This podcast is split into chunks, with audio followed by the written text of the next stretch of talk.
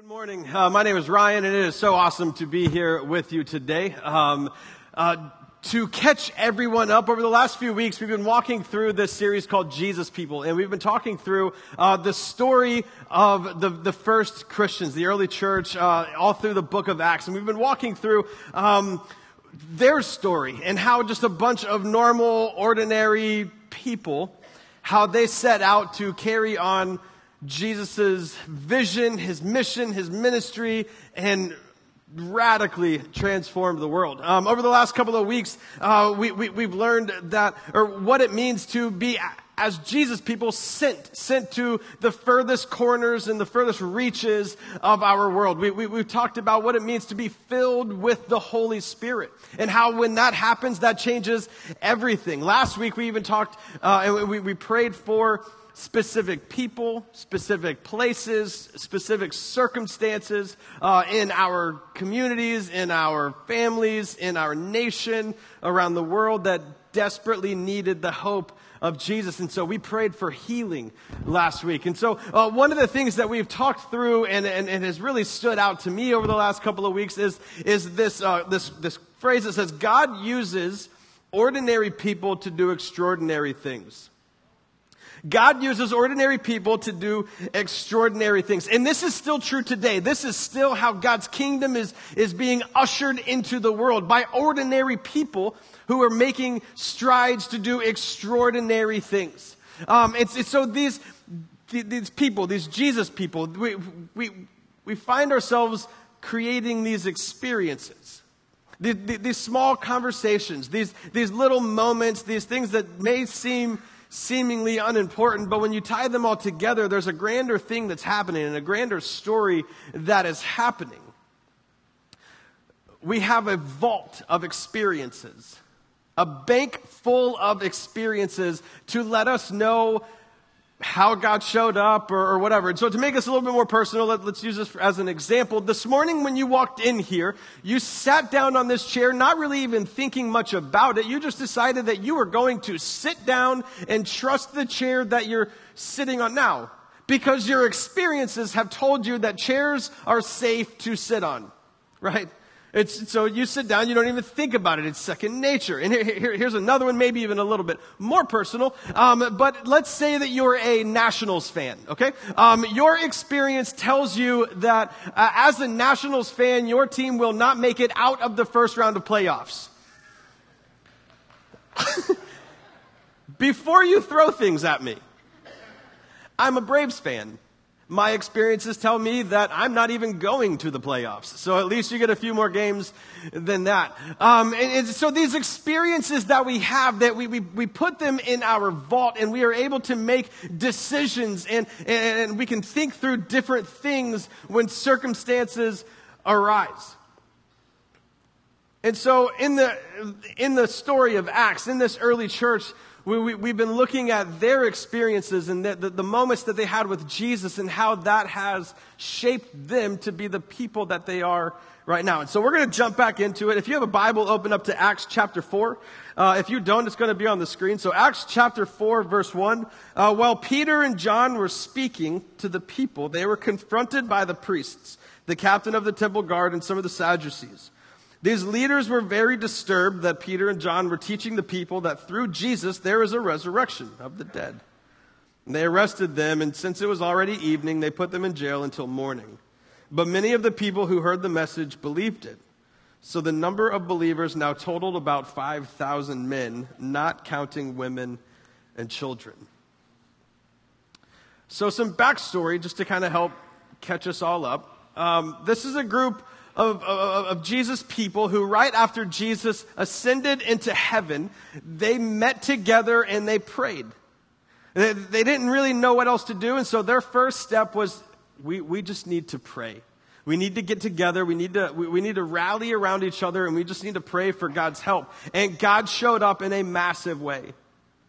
And so from there, they went out and they, they, they went to teach. And, and, and Peter stands up and he preaches and like, 3,000 people like, yeah, let's do it. Like they're all on board and like they changed everything. And so, um, so from there, like now we have what's happening here is that there's a 3 p.m. prayer service that Peter and John were walking to. They were going to this prayer service, and in the, in, in, inside the temple courts, they see this, this crippled beggar, and they healed him. And they used this as a moment to teach again.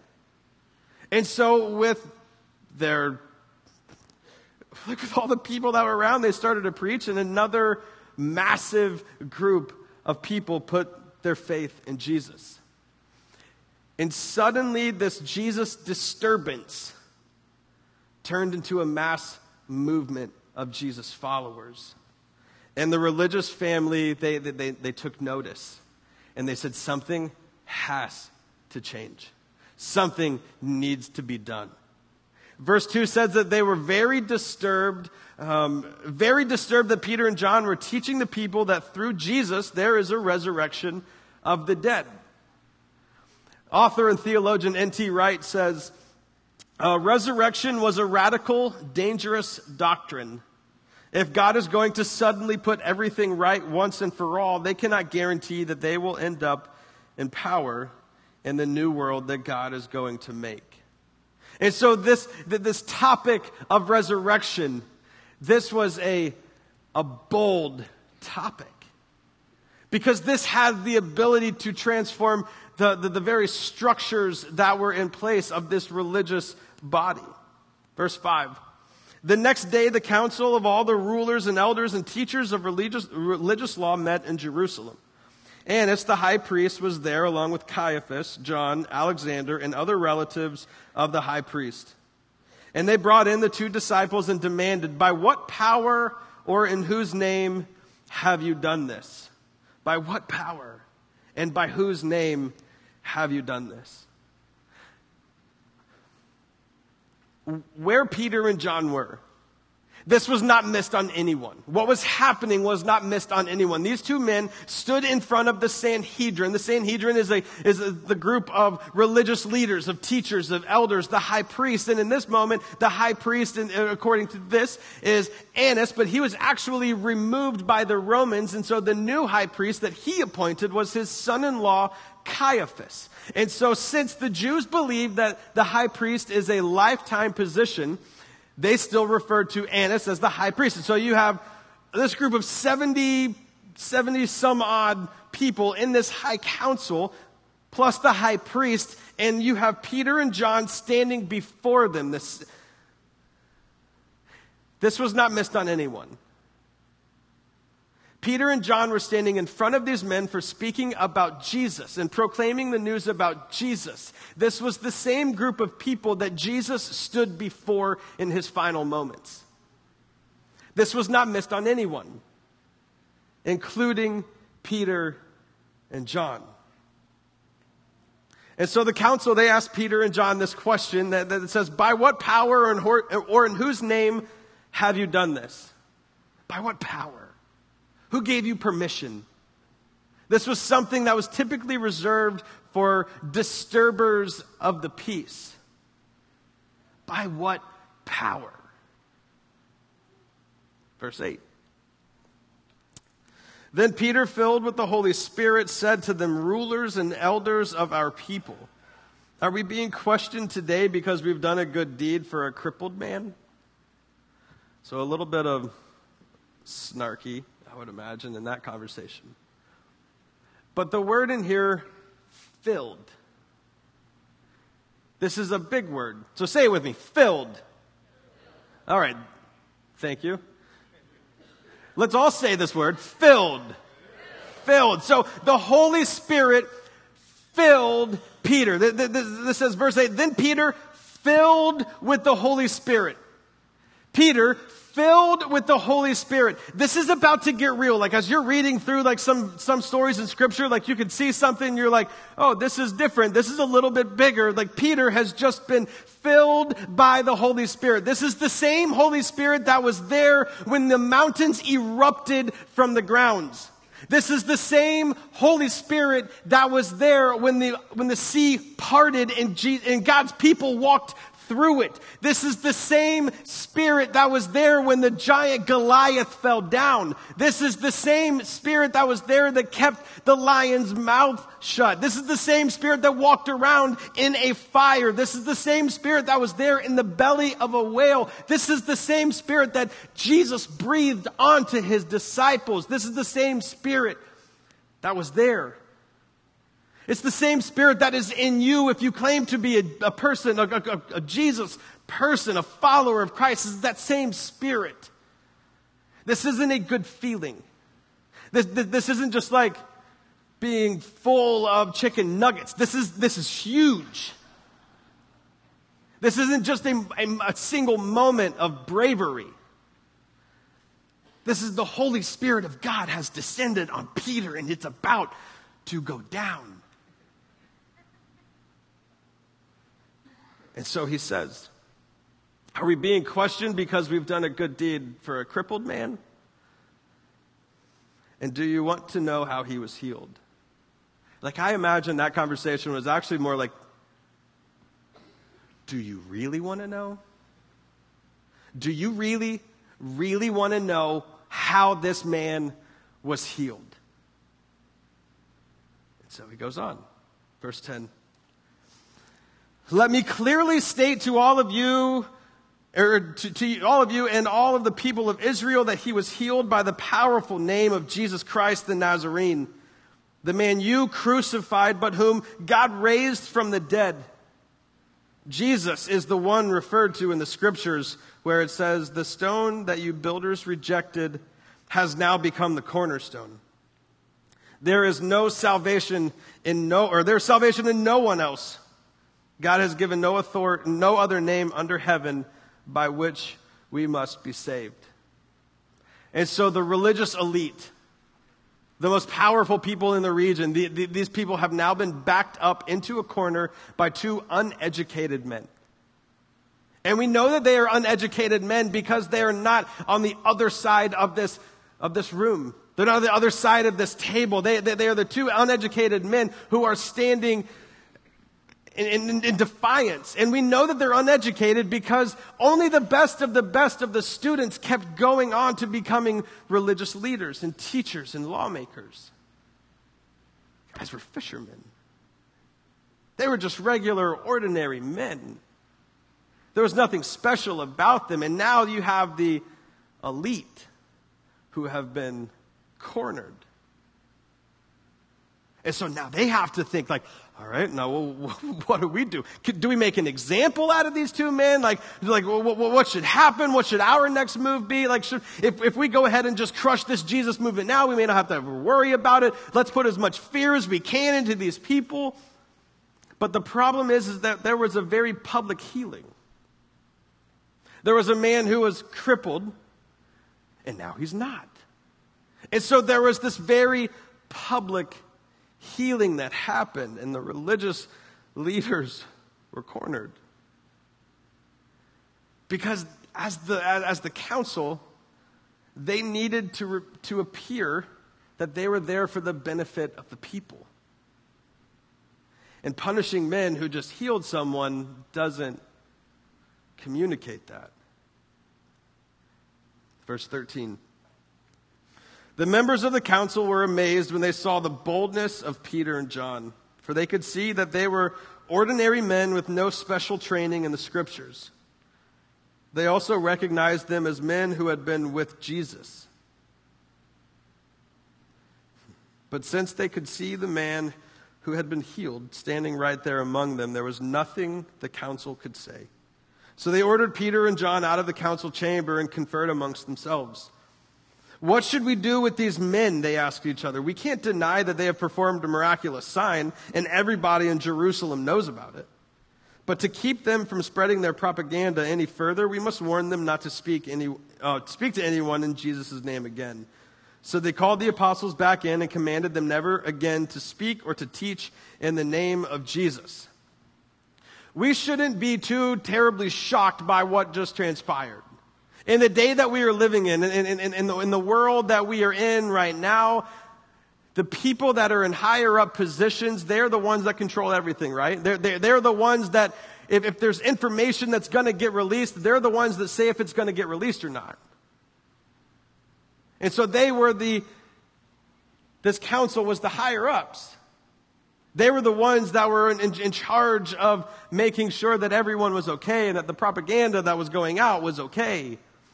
And council approved. So their command of silence and suppression of anything that didn't further their agenda was their last ditch effort to make sure that this group of 5,000 men did not quickly become 10,000 men. Verse 19. But Peter told, Peter and John replied, Do you think God wants us to obey you rather than him? We cannot stop telling about everything that we have seen and heard. The council then threatened them further, but they finally let them go because they didn't know how to punish them without starting a riot. For everyone was praising God for this miraculous sign, the healing of a man who had been lame for more than 40 years.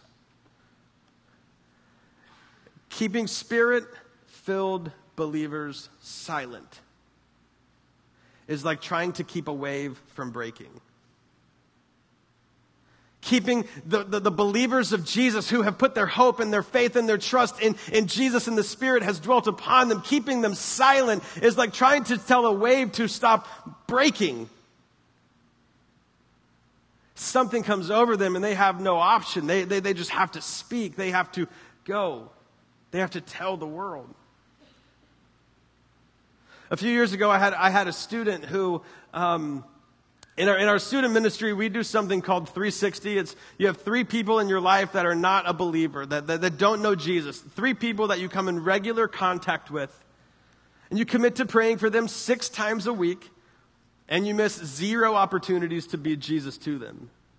I had a student named David that he, he took this serious. And he, he thought, all right, I'm going to take my three people, I'm going to pray for them, and I'm going to be Jesus to them, and I don't know what that means. I'm in seventh grade, what else can I do? And so he decided that he was going to take three people on his soccer team and just begin to pray for them and, and invite them to church. By the end of that soccer season, his entire soccer team had put their hope and their faith in Jesus because he made a stand saying, I, ca- I cannot be quiet because God has moved inside of me and the Spirit is inside of me. I cannot stop talking about this. And so I'm going to pray for my lost friends. I'm going to invite them to things. I'm going to answer their questions and I'm going to let them know that they matter to me and that I love them. And his soccer team has been radically transformed because of it. And for Peter and for John, there was no plan B they, they were compelled to tell the world. They were compelled to go. They're, they're, they had been filled. Their life was no longer their own. Philippians 1:21 says, "For to me living means living for Christ, and dying is even even better." Because when we've experienced the movements of God, we will never ever be the same. Our life is no longer our own, it is His. Verse 23. And as soon as they were freed, Peter and John returned to the other believers and told them what the leading priests and elders had, had said. When they heard the report, all the believers lifted their voices together in prayer to God, O sovereign Lord, creator of heaven and earth, the sea and everything in them. You spoke long ago by the Holy Spirit through our ancestor David, your servant, saying, Why are the nations so angry? Why did they waste their time with futile plans? The kings of the earth prepared for battle, and the rulers gathered together against the Lord and against his Messiah. And in fact, this has happened here in this very city. For Herod, Antipas, Pontius Pilate, the governor, the Gentiles, and the people of Israel were all united against Jesus, your holy servant whom you anointed. But everything they did was determined beforehand according to your will. And now, O Lord, hear their threats and give us, your servants, great boldness in preaching your word. Stretch out your hand in healing power. May miraculous signs and wonders be done through the name of your holy servant, Jesus. After this prayer, the meeting place shook and they were all filled with the Holy Spirit And then they preached the word of God with boldness.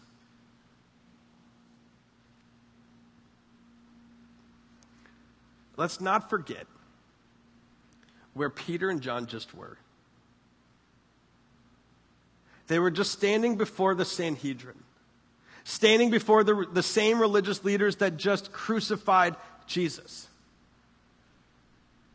I feel like if this were me, that I would have prayed a different prayer, one more of protection than of boldness. I, I, I, feel that, that I would have said, please, Lord, let us do everything without them ever knowing. I know in the safety of my own home that I still pray every single day for protection. Protection for me, protection for my wife, for my children. I, I, I pray for, for the protection of my home and, and, and, my, and my security and my safety.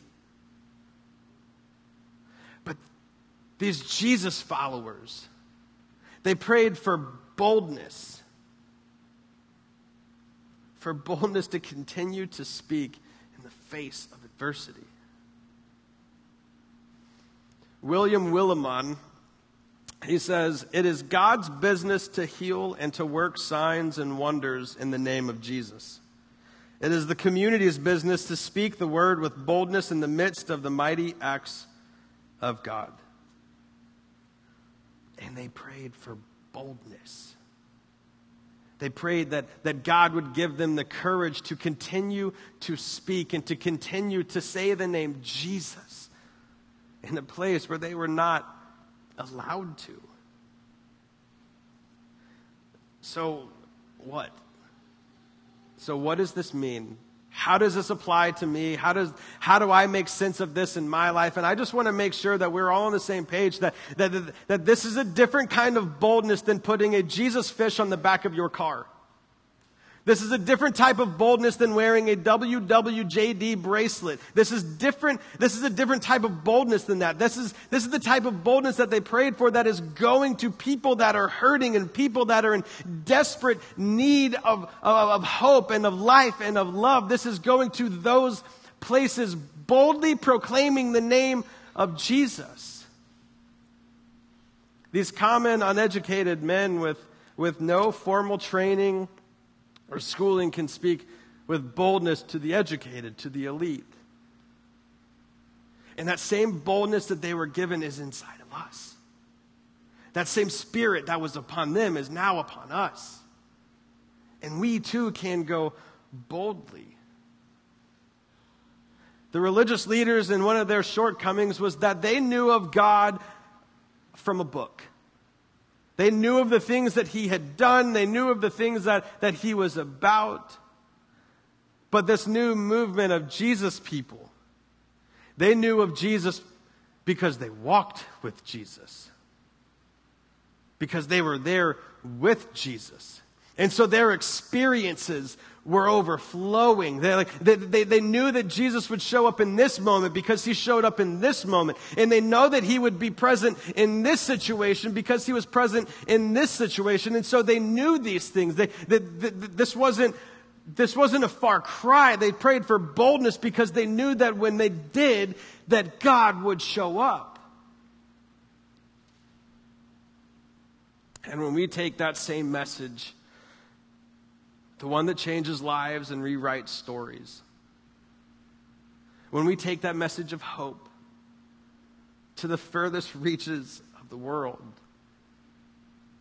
and that spirit's going to be inside of us as well. Mark 16, 15 says, Go into all the world and preach the good news to all creation. The good news. This good news makes me wonder a little bit.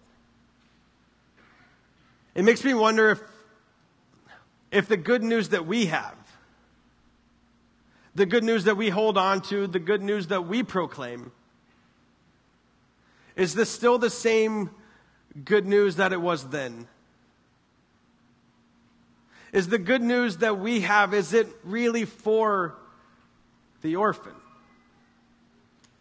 Is the good news that we are proclaiming, is it really for the widows? Is our good news really for people who are finding themselves over and over and over again in, a, in the gutters of life and they're reaching out for help? Is our good news that we are saying, is it really for all people? Is our good news for the students that are struggling with the big questions of, is my life really worth it? Is our good news really for the fathers who have just received terrible, terrible news? Is our good news good news to everyone? Or is it just good news to middle class America? Is our good news still good news? Acts 13:47 says, "I have made you a light to the Gentiles to bring salvation to the furthest corners of the earth." The farthest corners with boldness. The furthest corners of the world with boldness. Some of you here in this room right now, like there's something that's stirring inside of you because you know where your furthest corner is.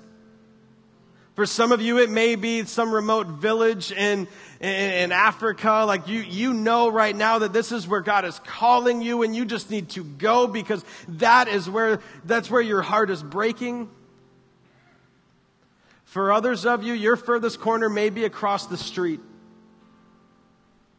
It may be extending hope and love and peace to a neighbor. And for still some other of you, your furthest corner may be across the dinner table. Where is the Spirit leading you right now?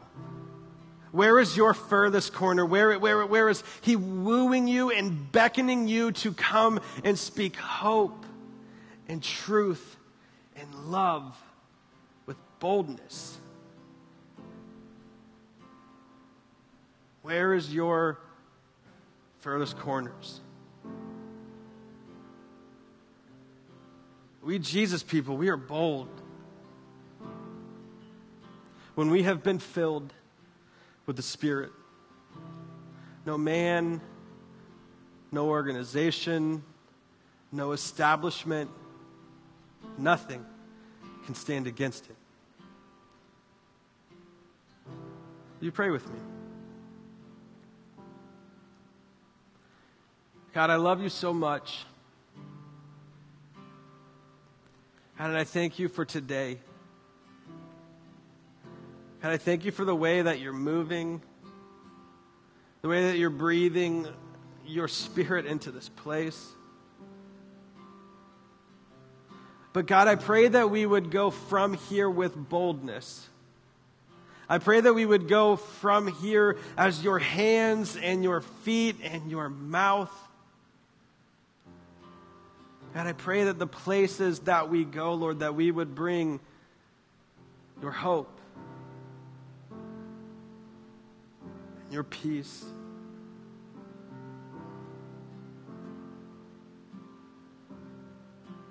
God, I pray that you,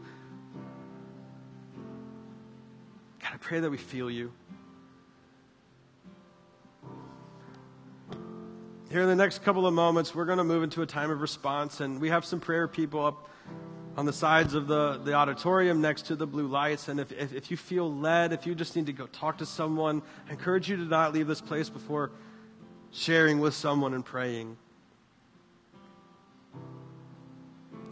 We also have some sign or some sheets of paper that if you just need to write something, maybe you need to write a prayer, or maybe that is your first step of boldness whatever it is, I, I challenge you not to leave this place until you do that.